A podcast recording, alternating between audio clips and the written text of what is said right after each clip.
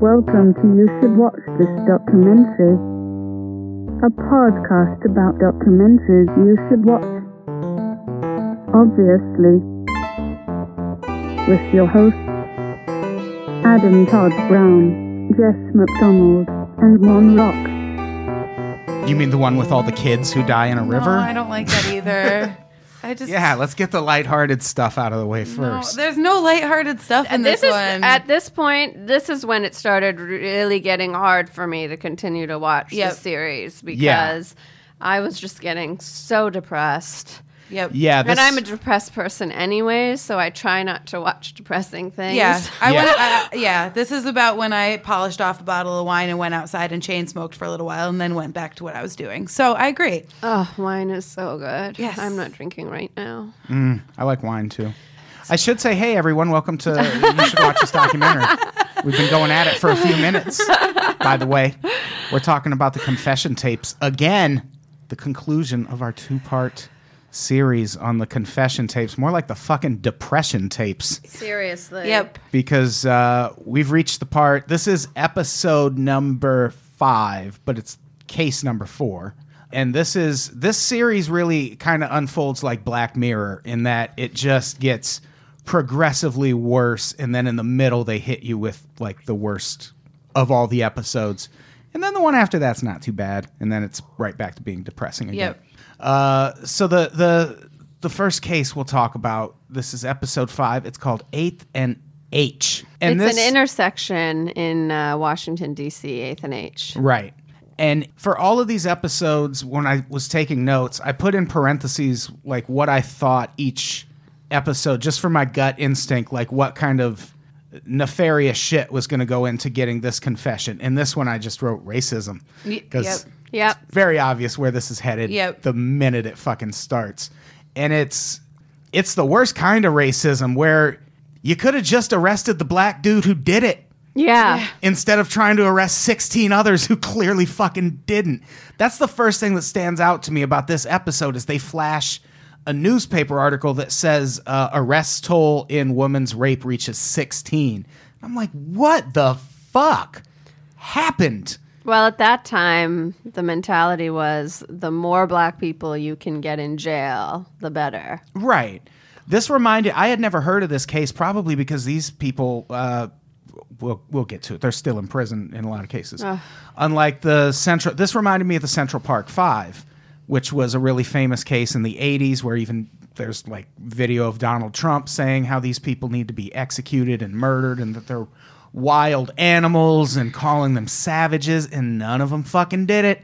None of them were guilty, and this is the same thing where they th- basically uh, they take what is a group of I'm going to interrogate MonRok about whether she just ate a chip on this podcast. Open your mouth. Hello. Jess is already telling on you.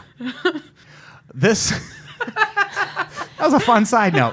Carry on. Uh, this is basically a case where they take a group of dudes who like going to go-go concerts and decide that that constitutes a gang that is terrorizing a neighborhood. And they show right away clips of reporters going around to this neighborhood and going, "Hey, have you ever heard of the Eighth and H gang?" And they're like, "No, no, we have not. That's not a thing." So what happens is this woman, she goes shopping. Why did oh Catherine Fuller, forty-eight-year-old woman. She's found sexually assaulted, beaten to death in a vacant building.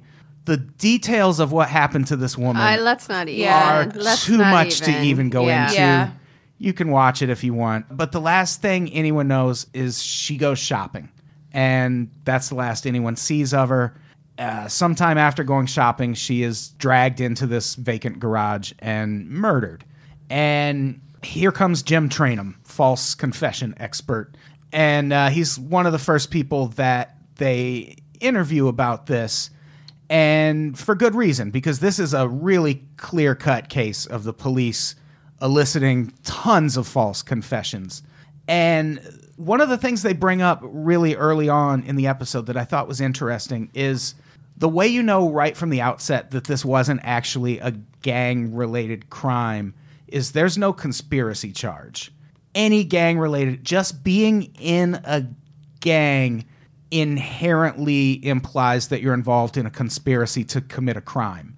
So once you're arrested, any crime that involves several people is going to be a conspiracy But charge. they weren't in a gang. Exactly. Right. And that's why there were no conspiracy charges. But the police tried to portray this as this being a really violent gang Right. that was committing these acts in this neighborhood. And I think that's why they, they bring it up, is because if it was really a gang, there'd be conspiracy charges. And yeah, what it was was just a bunch of dudes who like going to go go clubs and listening to one particular type of music that Yeah, th- involved and one particular song, make something, make money, money. Yeah, make- yeah, one of that. Getting Yeah, yeah, yeah. And it really, yeah, And that, they use they use this song.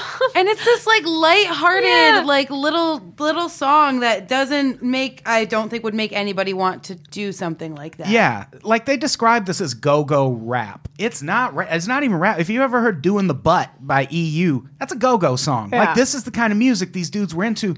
This is like assuming that a bunch of white dudes that gather up and go to ska concerts all the time are definitely skinheads. Like no, that's Uh, they are, They might just yeah. They, they they probably are, but it could just be like these dudes. They just had shitty taste in music. Like it, Yeah. it could go either way. But the first person they interview, No. No, Oh, he's a precious baby. Clifton Yarbrough, he's 16. It's the first videotape confession they show. We learn right away that his IQ is 69.5. So this should go yeah, well. he has a learning disability. Yeah. Yeah. And they show his confession, and it does right away look not completely un, not compelling. Like he, Right. he does a really like he mm-hmm. seems to have all the facts, and he's really matter of fact in how he's delivering it. But then they bring up an important point. This is the recap video. Right. This isn't his confession. So what Right. they were doing at that time is literally filming people for eight, uh, not filming people, interrogating people for eight hours, breaking them down, and then they turn the camera on After they were already completely broken. right. for the confession, and Yeah. that's it. So you have no idea what was said to them leading up to that point. Right. And even in the in his confession, it like at first glance it looks great and it looks like he's just saying what happened, but he's getting all the facts wrong. Right. And then you have the other guy. I don't remember what his name was, but he was an expert of some sort. And he was saying about how a person of his IQ and his learning disability, he was just repeating back gestures and statements that were made to him because he was just buying into what the police were saying to him and he was like okay yeah so i, I can't remember what the exact specific was but he like did a, an exact gesture of like the ripping the shirt Yeah. thing and that didn't happen Right, and but he was th- only that's because the interrogator had used that motion himself. Right. So I think he was just repeating. Yeah. I mean, they might have even just written it down for him, had him memorize it, and then repeat it. Yeah. You know, and then he's talking about standing in the alley and seeing this whole crime happen in the alley. And even I'm like, but she was found in the garage. It happened, happened in the Right. garage. Right. Like you Yeah. wouldn't commit the the crime that was committed against her. You would not fucking do in an alley. Right. That's Right. for goddamn Especially sure. not when it was a heavy, heavily populated area that specific day because it was the first of the month and everyone was going shopping. Right, right. It, yeah, it was the one of the the people they interviewed said it would have probably sounded like a football game in that area at Right. the time because there were so many people. Like this isn't going to happen out in public. So all they do then to cover their tracks is at the end of that they go, "Okay, tell the truth. You went in the garage and saw all that, though, right?" Like to try and make him Right. an accessory when he thinks right up to that moment.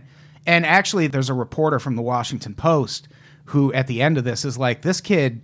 up until like the minute he went to prison thought there was going to be a point where it was just all over and he was going to go home Yep. and that moment came when he was convicted and he's like okay so this is done now i get to go home no he's in prison forever now and it's this is definitely the worst case Yeah.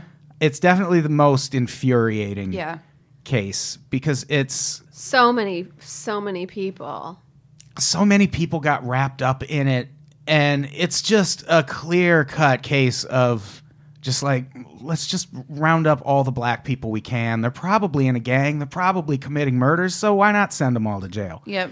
and it like even one thing i don't know why it bothered me but at one point when they're interviewing clifton yarbrough that first the first kid they asked the distance he was from the the crime And uh, he's like, I don't really know. And they go, Was it as long as a basketball court? Yeah. It's like, shut up, you racist oh fuck. my Yep, god! yep, Ugh. and like that's the kind of thing where it's not like inherent. I'm gonna like, talk to you in your language. It's like not inherently racist, But but, it's still- it was. you was. know what he was fucking. Yeah. It's getting at. implied, yeah. Ah. So then they talk to Harry Bennett and Calvin Alston, who are 18 and 19, and these are the two who one for one of them, Calvin Alston gets raped in jail. Yeah. not long after he confesses, and he's very upfront about the fact that that's the point where he was like. All right, I I will tell you anything you want if it reduces my sentence. And plus, they knew and they used that against him. They're Right. like, "We know you got raped, so like, don't you want us to go a little easier on you, so maybe you can go home?" that's so fucked up. That's awful. And what killed me about that is seeing him at the beginning, or seeing these two, because you see Harry Bennett or Harry Bennett and Calvin Alston throughout, and they're out, they're in street clothes. So at the outset of this, I was like, okay, good. At least these two, like, at least they're going to be exonerated at the end. They're clearly not in prison. Uh. No, they're just the two that went to prison the shortest amount of time, Yep. and they're out already. Yep. So that was that was demoralizing Yeah, almost. because yeah, it, it set it set us up to be more broken by the end. yeah, because They I just felt like such sweet, clean cut '90s guys, Right, like the one- especially Yeah. Calvin. The I one kid going to go to the he was in college and about to join the military too. Like he had like all these ideas for the way his life was going to look and they all did and I hated it. I hated everything about this episode. and really hard to watch. Uh, how about the part where they started paying people to come down and provide witness testimony? Thirty-five dollars. Yeah. Yep. that's all it costs to Which- just ruin someone's life. Yeah. And I mean, that's, you know, that sounds crazy to us, and it is crazy, but it's also $35 in 1980s inner city Washington, D.C. was not no money. Right. And you like the, they, uh, I think it was Harry Bennett who starts telling these stories about people just being like, oh, you take this one guy down there, You'll get they'll pay 35 him to yeah. confess and they'll pay you to take him down there. Yep. And so people were just coming and giving testimony for a crime they never saw. right. And meanwhile, there's all these people around in the community who didn't see anything, and none of them get called as witnesses, Right. Because they they don't it doesn't play into the the story they're going for. But the I think the the craziest part about this is there was another guy. There was a guy named James McMillan who not until years after this crime happened uh, one of these false confession experts finds his picture in with the people who were arrested for this crime. And this guy wasn't actually arrested for it, but he was arrested for two pretty much identical crimes previously. Right. He was out at the time this crime happened, and he lived in the house behind the fucking alley where it happened. Right. If you wanted to arrest a black dude, just arrest him because he's the one who fucking did it. Right? Because now- Jesus Christ. If you if you looked at the synopsis, it, it, he's called a convicted serial rapist at this Yeah. point. He is a convicted serial And he rapist. committed the murder the same exact way. The Right. woman was found the same exact way as his last victim. Right. right, which we're not saying it, but it's a very, very specific way. Right. Like it's it's the kind of thing where if you like that's how you identify a serial killer. Right. Right. They commit their murders in the same way. This guy this woman was killed the same way this guy exact killed same all way. these other people. Right. And he was in the na- a witness saw him holding an object in a weird way under his coat Yep. at the crime scene. And they never fucking pursue this guy as the possible because killer. he, he was already in jail, right? Right. So that's not going to work. and they had already gone on this fucking witch hunt rounding up the eighth and h gang for committing this crime and one of the things that really stood out to me that like if anyone has any questions about whether like oh maybe these 16 people did like because there's always going to be people who are like the police don't just arrest people for nothing Yeah. uh, they obviously 10 of the 16 people they arrested had alibis and Yep. were just immediately let go that's the thing you check before you arrest a person Right. you don't arrest someone and then check their alibi that is not how the justice system works and the fact that they arrested 16 people and 10 right away were be able were able to be like no i obviously did not do that They just got the six who didn't have strong alibis and focused on them. And that's so fucking heinous. I mean, everywhere in the world, the uh, the police are the most corrupt people out there. I don't know what makes people think that it's not the same way, or at least a degree of it in America. Yeah. And it's weird to me because we do get We like to think that we live in a really legit country with a very legit system, but no, I mean, authorities are corrupt Right. everywhere. Yeah. And it's like we have video evidence now. Like Right, And right. we've been- Yeah, we've been- seen it. We've been building a library since the early 90s. Yeah. We have lots of videos now to prove how the police interact with people, especially people of color. Right. And especially in poor neighborhoods. I mean, Like anybody in a here. power position, that's just kind of how it goes. Not Yeah. everybody, but, you know.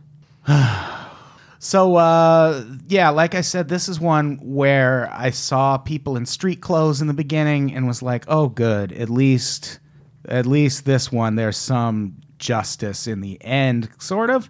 No, No. they go. That was the thing. For all of these, there was no justice in the end. right, Right. right. None. I kept hoping every time I'd start a new one. Well, maybe, Maybe they'll at least give us Yeah. one, and they they didn't. not one. Because and No. then it- right up to the end when they bring it all the way to the Supreme Court and the the one justice is is is talking about how they were mistreated and she totally agrees with the evidence before her and then 2 minutes later it's just like no the Supreme Court denied that completely. that blew me away. I could not fathom how that fucking happened. because it gets to the Supreme Court, and I'm like, okay, good. The, it, it's going to work out. And then you're right. That judge gives her statement, and she basically says, well, the way they prosecuted these kids, it was like a circular firing squad where no matter what they did, they were going to get hit. There was no way they were going to get a fair trial. And I'm like, oh, thank God they're going to get out. And then it just says, but the Supreme Court said no anyway Yep. and they they're all still in fucking prison except for the two who did the most telling basically Yep. the yeah. two who agreed to most vehemently rat the others out are the ones who are out of prison now Yep. and the other like the one guy even showed up at the supreme court thing uh, because i think they probably understand that he was as much a victim like, Right. as anyone it's obviously not like it's it's hard to hold it against a guy who got raped in prison Right. Right. at like 16 17 and want him to Plus, they were Take the high all road. lying. None of them committed Yeah. the crime. Right. So, Yeah.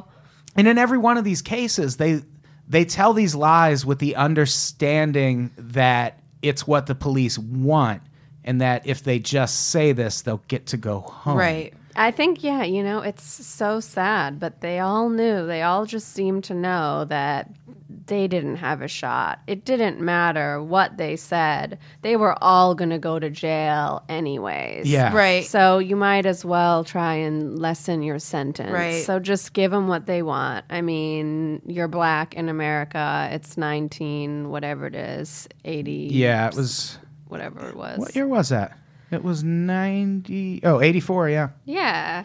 Like if you were black and you were arrested for anything, it doesn't matter. That's just it. Yeah.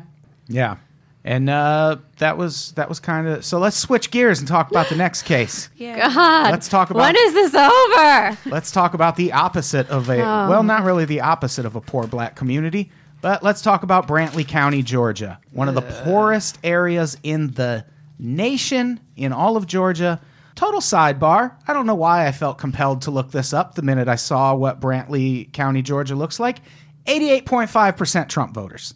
No big surprise. Stands to reason. No Did the big rest of them not vote? Uh, Because that's my Jill only guess. Stein got 1.7%, which blew my mind. Okay. Yeah. So who knows? I'm assuming that's who committed these murders in Brantley County.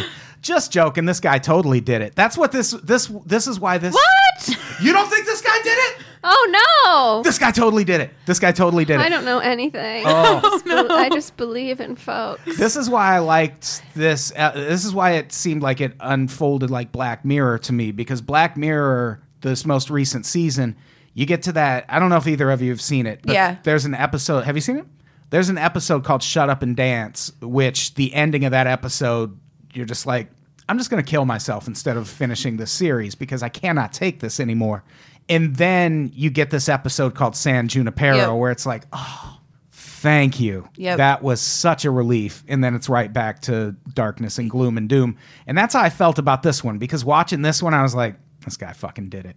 This guy, this guy is a shining example of get a lawyer dummy. Yep. Don't fucking say it because he would have got away with it if he had a lawyer. Yep. And his lawyer even says that because this th- this is one of the things I really liked about this series is we just talked about the previous case where we find out they didn't turn the cameras on until most of this confession had happened and then we just kind of see a recap.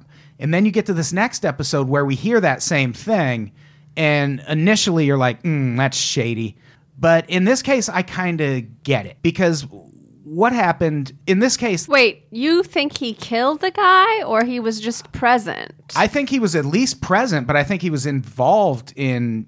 If I don't understand how. I don't think I don't understand how you go to jail for five consecutive life sentences or whatever it was if you didn't even kill the guy. Because if you set him up, uh, because I, I feel he- like he he was involved s- in setting the guy up. Right, because the whole the whole thing about how he was at the convenience store during the window where the call was probably made that made his Right. his uncle Here's go what- But down so there. were fifty other people. right, but Here- here's I'm what the worst. I don't want to believe it. Here's how the crime happened. This guy named Lavelle Lynn, he runs an auto wrecker service. Like he has a tow truck, basically, among other things. Like they insinuate that he might have been into some shady stuff, made money in funny ways. Yeah, but who doesn't? I Yeah, mean, like whatever. It's no reason to fucking kill somebody.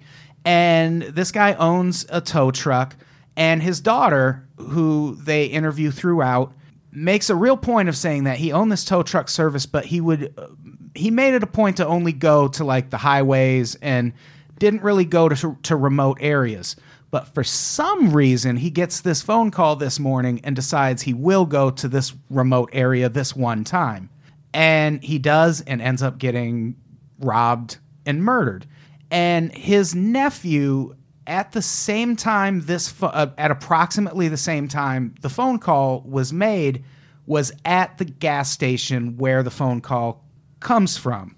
And they have him on surveillance walking in and do he says he went in to use the bathroom. Then he goes out and walks in the direction of the phones and then comes back in and buys cigarettes and then leaves. And that alone isn't enough to convict someone. But when I heard that they didn't turn the cameras on until 10 hours in, they said they did that when he finally admitted he was at the scene. If that's the scene they're talking about, because that's part of the crime scene, that's where Right. the crime starts. If that's what they're talking about, if it took him 10 hours to just admit, yeah, I was at the gas station around that time, that doesn't mean I fucking killed anybody. If he lied about that shit for 10 hours, I get why at that point they were like, turn the cameras on. This guy fucking. Because why wouldn't you just say, yes, I was there? Right, because if But- all you did was go to the bathroom and get some cigarettes Yeah. and then leave, why would you have to keep that to yourself for ten hours? Like that, I don't. I don't get why you wouldn't be Because it's it seems incriminating, maybe. or it is incriminating because you fucking killed your uncle. Well, because also it it had to have been somebody that his uncle really trusted who made the call to have him go down to the remote area and that's like I'm if my if my nephew called and was like, "Hey, I need you to come help me get my car out of this place." I'm going to break my own rule to go get my flesh and blood out from an unsafe area. I thought he did it the first half of it, but then until you know he, you heard him on that phone call in in from prison.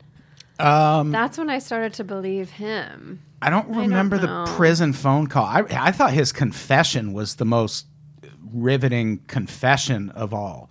Like when they were like when they were going, just say it. Just like I felt like this guy did it. Like he really does. Just kind. and then he starts sobbing, and I get that it could be oh well they just broke him down. They might have just broken him down to the point where he confessed to a crime. Like it might not be that they broke him down to the point that he falsely confessed. But there was so much about his story that his lawyer just brushed off. Like early on, they say, well, we did find shell casings that had his fingerprints on them that matched shell casings that were found behind his mother's house. And the lawyer just goes, They never proved those were fired from the same gun. Okay, okay, but that's still a thing. Like it's still a thing that there were shell casings with his Okay, fingerprints there there. was some evidence. and he said he sh- he said he was shooting at a snake. Right. Oh, For- that's for a, what? yeah. and I know. that's and I feel like they did a really good job of there have been all these cases where people have kind of introduced, oh, maybe you blacked out or maybe it's like a mental thing. But when this guy was like they were like the snake is your uncle. Yeah, this guy was like the snake is the guy that was killing your uncle cuz he said something like like they think he fired a warning shot at the guy who actually was killing Didn't he say that he was present in his confession and that his friend Davy said, I need to do something, and he didn't know what it was, and he just said, stand here and look out, maybe sh- make sure nobody comes around. So he was kind of an innocent bystander. That's the story he was trying to sell. But that's what they finally got him to say. But that's not his initial story was I was nowhere near the scene. I had nothing to do with this at all. I was never involved in any way. And then it comes out that maybe his uh, like a relative of his or a friend of his was using his wife's car. And when the daughter answered the phone, she said, "Well, it definitely wasn't my cousin who was on the phone." But she said the guy had like a really soft voice, and you sh- they they show a picture of the guy, and he's clearly really young and looks like he'd probably have a really soft voice, and kind of looks like he'd lure a motherfucker to train tracks to rob him for four hundred and eighty dollars. So I like I felt like the fact that he was there when that call was made and wasn't The saddest thing to me is when I see these these crimes uh, on, in and on forensic files is the sum of money that right. Yeah Four hundred and eighty dollars to kill your for a life. Right. That's the value of a life. Four hundred eighty dollars. Women kill their husbands for like twenty thousand dollar insurance policies. I mean, by the way, if you're a woman, you can kill three husbands before you get caught. Yeah, That's the yeah. way it works. Yeah, it is typically a little easier. Yeah. I think for depend because women never use guns. Yeah, they poison. Women would just start using guns, we'd catch them more. Which is why they're not gonna do that. Fine. you don't like a challenge. I do. I like, I like to get away with a gun crime personally. So yeah, this guy, man, I really, I really think he did it. Uh, his uncle should believe in banks more and not carry around cash, but Yeah. that's water under the bridge, obviously. And also, he had that friend, Chip Pine, who they they just show him really quick. But his friend Chip Pine comes on and goes, uh, "Yeah, Buddy told me once if he was ever going to murder someone, this is exactly how he would do it." That seems weird. Yeah. That seems- that's not And Buddy, of all the people interviewed throughout this whole thing, Buddy actually seemed like the smartest. yeah. Like he wasn't. he wasn't as WT as the rest of them. Yeah, he didn't come off as a yokel. Like Yeah. he's, he, Yeah. He seemed like he was pretty intelligent, and I just didn't. I felt like he he knows there wasn't enough evidence to convict him, and he just fucked up, and Yeah. he knows it. Was he another one who had had a lot to drink in a Xanax or something or a Valium or something? No, that's the next. that's guy. the next guy. Okay. Yeah, no, this guy was just He just got picked up. he got picked up and he wasn't what also really struck me about this is I forgot about this, but one of the things that made his confession so compelling to me is at one point they go just say it and you'll sleep better than you have in like 6 to 8 months, which leads me to believe this this interrogation happened way way down the line. Yeah. Something they learned between when this murder happened and when they brought this guy in prompted them to want to talk to him for another 10 hours 6 months later. Yeah. Like that that can't be nothing. But the I, the best point his lawyer brought up was uh he goes they dropped the charges against well first his lawyer says I don't know how the that other guy just got away scot free. I know exactly how because he lawyered up and there wasn't a ton of evidence. Because that one of the points his lawyer makes is they interrogated him for 10 hours without a lawyer present and then got him to confess. No lawyer would let them do that to their client. It's like, well, you should have been there with your client then. Yeah. Or your client should have called you sooner because yes, the a no lawyer would allow that, but that's the lawyer's job to be there. If Right. the police aren't being impeded by a lawyer, in what world are the police going to throw up their hands and go, "Okay, buddy, before we ask you more questions, you should get a lawyer. No, if they can get you to confess, they're gonna fucking do it. And this guy, the, the lawyer's other quote was, "They dropped the charges against the other guy." That tells you everything. Yeah, it tells me he got a lawyer. He got a lawyer, and he didn't fucking get tricked into confessing. Right. It's that fucking simple. But I, I totally felt like this guy did it. I feel like they both did it, and the other one just got, Got a lawyer faster. Yeah, fuck him. But let's talk about the last case. Hmm. I still don't think he did it.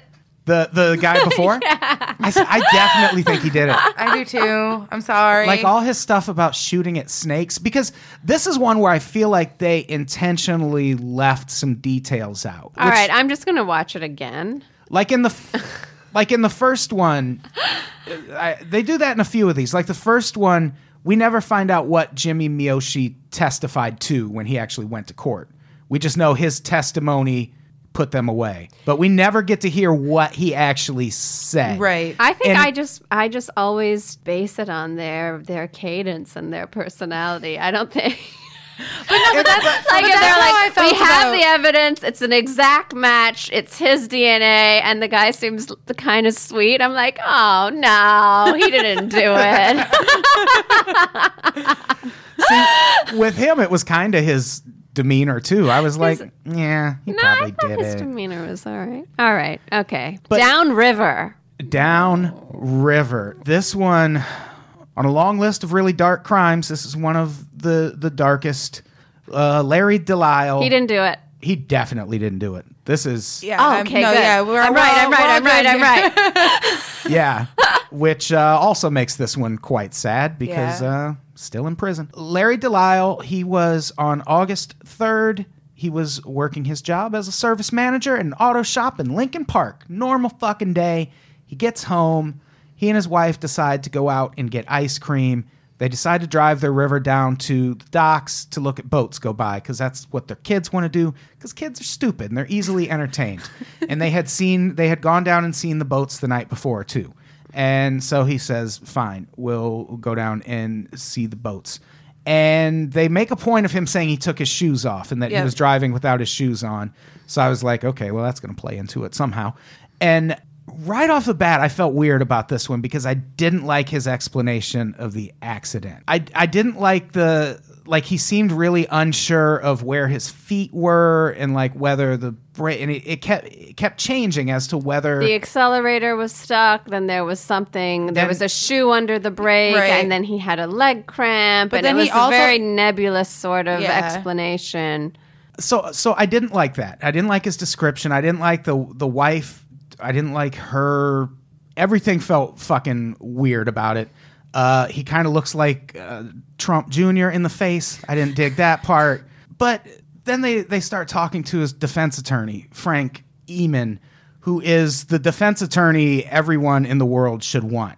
This guy was Yeah. a fucking hero. Like there's a scene where he just storms out of court because he feels like the guy's not gonna get a fair trial. And like he doesn't like walk out the court and like fume in the hallway for a little bit. He fucking goes to his car, like talking to reporters on the way out, like whatever, judge is taking a big risk. And when he was convicted, not to give it away, but I think at this point, we all know that everyone has been convicted.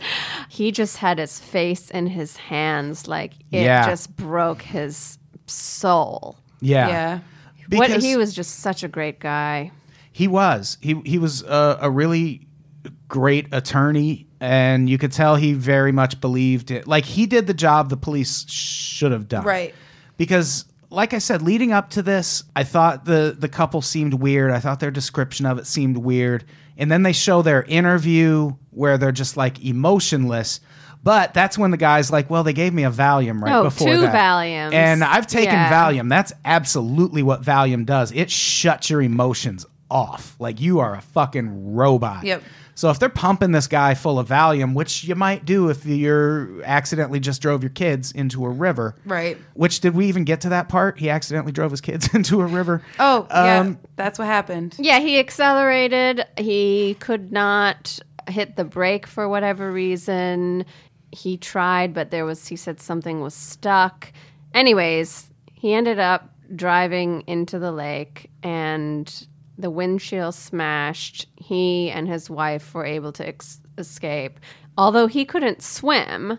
Right. So that was just why if if you were trying to kill your children and you yourself can't swim, why would you why Right. would you do that? Yeah. That makes no Unless sense. you were trying to go out too. Yeah, unless he was trying to kill himself and his wife. I mean, Which is- there, there's no guarantees that the windshield would break and let them out. Yeah, which is something they kind of hint at because there's no denying this is a weird dude. Yeah. Like this car is the car his father committed suicide in. Right. And he kept the and car. he kept the car. But then in the in one of his interrogations, he's like, "You're really overestimating how close I was to my dad." And like he could have been happy that the fucking dad died in the car for all I know. Like maybe he hated his dad. Maybe his dad was abusive. Right. And he cherishes that his dad died in that car. Who fucking knows? But it's not enough to convict someone Right. of murder. And one of the the things that really uh, fucked this guy up was there's a witness who. Why does her name have to be Beverly Lake? In a crime like this, why has it got to be Beverly Lake? But Beverly Lake, why comedy? Why? She testifies in court that she saw him, she calls it a practice run, where she saw him the night before with his family in the car go down and look at these boats, and then saw them the next night come down and look at boats, and then sees a third trip where they drive into the water. And in her mind, for one thing, she says something like Jesus put her there. But at it that was it was she it was her dream to uh, to witness a murder one Yeah, day. 'cause she was the she was, queen She of was the block. basically sitting there every single night waiting for something to go down her whole life. I mean, she made that clear. Yeah. She's like someone told me that I'm going to see a murder one day. I mean, that was and she thinks she finally does yeah. because she sees this car accelerate and drive into the river and these kids die. And up to that point i'm kind of on board with the fact that this guy did it. And then the defense attorney points out you know the police didn't look into the car itself. They didn't look into maybe if the accelerator was stuck maybe that was some kind of mechanical issue. And it turns out this car had a history, or this type of car had a history of when the engine block breaks, which happened to this car, mm-hmm. it tends to sometimes fall forward and lock the accelerator into place. Like, holy shit. That is, that sound, once I heard that, I was like, He didn't do it. he didn't Right. fucking do it. That's absolutely what happened. And then the police get all cocky and try to recreate it, and they do. Yep. Granted, it only happens one out of 21 times, but if every one out of 21 times I drove my car, the accelerator fucking stopped and I drove into a river, What was There'd shocking to me is that I don't know who said it, the lawyer or somebody. He said, "I know it's it's much easier to believe that somebody wanted to do this and somebody wanted to commit this crime and and and kill their children than it is to believe that it was an accident." And I'm thinking, "No, it's easier to believe it's an accident." Yeah, an accident is much more digestible. I don't. The accident makes him so much more sense. How is it easier to believe that a father would want to drown all four of his children? Right. Like the the minute the police were able to recreate that, that should have been the end of the case. Yeah. Because at that point, all of his confusion and changing stories about how it happened, I'm like, well, he doesn't know. Right. He doesn't know how it happened. Of course he's gonna guess and try to figure it out. And then he gets in the room with this fucking polygraph expert who at one point is like, I've really pulled some rabbits out of the hat a time or two. And it's like, I bet you have, you shady fuck.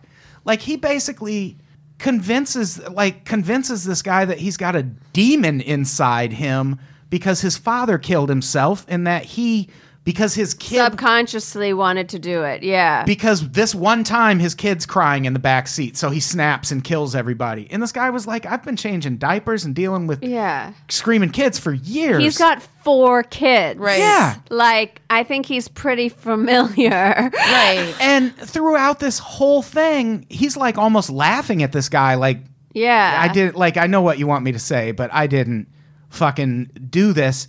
And they just like this is a case where they do legitimately break this guy down. It was really, I mean, if you listen to the guy's voice, it was hypnosis. It was. They it felt like. absolutely hypnotized him. And it looked like like because at one point he looks like he's falling asleep. Yeah, and right. then all of a sudden he's up, and his answers are just so like robotic and like almost rehearsed. But and it's cre- one of the lines that the fucking polygraph guy threw out. He says, "I threatened to tie my daughter up and throw her in a garbage bag and put her in the closet Yeah. until she she shut up once." oh so. I get it, buddy. And I'm like, motherfucker, if someone said that to you in an interrogation, you would run with that for months and use it to try and convict them. Yep. But you can just throw shit like that out. Yeah. And we're supposed like now Yeah, I'm maybe wondering you did Yeah. it. Did you murder your daughter? Like I hook this guy up to a polygraph and let's find out. And it was so obvious that like I hypnosis is a thing. It like is. I've been to those comedy shows where some motherfucker brings someone on stage, and next thing you know, they're clucking like a chicken and have no idea they're doing it. Like, hypnosis isn't, it's not junk science. It's not like medical science, but it's a thing that happens. And this guy absolutely looked like he got hypnotized into fucking confessing. And the fact that they found him guilty after that car evidence Yeah. blows my mind. Like they don't did they even talk to the jurors in this case? I don't think we ever hear. No, Well, don't this was the case where I think the uh, the jurors had already made up their mind because of the media. It was Yeah, so they- publicized in the media, and he was being portrayed as like an evil, evil criminal. Right. And everyone had, and and then they asked the jur- jurors. They said, "Okay, you know, uh, they took the confession out or something like that." well, no, they just Or- asked the juror. They they basically went to the jury and said, "Do you promise you'll ignore that confession?" Yeah. And they were like, "Yeah." confession aside, you know, are you going to be able to judge this fairly and be unbiased? And uh, they all said, yeah, because who gives a shit? But yeah, this this is a case that should have been moved. they had already Yeah. made up their Somewhere. minds. even the fucking OJ trial got moved. I mean, only to like Santa Monica or something. Still got moved. so yeah, this guy, he's still in prison. He's going to be in prison the rest of his life. His wife divorced him after Yeah. Wife divorced seven him. years or whatever. His kids are dead. And uh, because he didn't cry enough and because Beverly Lake uh, was itching to see a murder someday. Yeah. Like even the, I think the, everyone who testified to the car going in the water said the engine was still revving really loud when that happened. Like, that's because the fucking accelerator was stuck. That seems like such an obvious Yeah. explanation and it's crazy to me that the police were so hungry to turn this into a murder that they just made this guy just- like the fifth victim of this Right. I just don't know why you would want that to be a murder. That's just like I would much rather Yeah. rationalize that away with it being what it was, an Yeah. accident. Yeah. People, I don't know. People it's are just sick. people want, and this was where? Michigan? yes this was in Yeah. michigan yeah Michigan folks, man. They just want to punish people. goddamn right they do so Make yeah them pay. that's the confession tapes everyone should go watch it unless you don't want to be super duper bummed out and Then maybe don't. maybe just don't watch listen it to the episodes and let that be sad enough. yeah maybe just watch the episode before this one where everyone knows that guy was guilty except MonRok she was definitely fucking guilty all right should we get out of here we should i have to record two more podcasts in 13 minutes Oh Wow. Yeah, yep. Yeah. six and a half minutes each yeah i mean never mind all right do we have anything to plug before we get out of here Not since uh, an hour ago. Oh, you don't you don't want to plug the show at UCLA you, you're doing tonight again? Come to our live podcast October 28th at the Hollywood Hotel. It's free and it's going to be a damn fine time. It's going to be a Halloween party. Put on your fucking costumes. Or don't if you're an adult. You won't win a prize that way. You're going to win a prize. Adults win prizes. All right. Jess, do you have anything to plug? No. God damn it. Let's get out of here. Jess, say goodbye. Bye. Come on, Rock, say goodbye. Goodbye. Goodbye, everybody. We love you.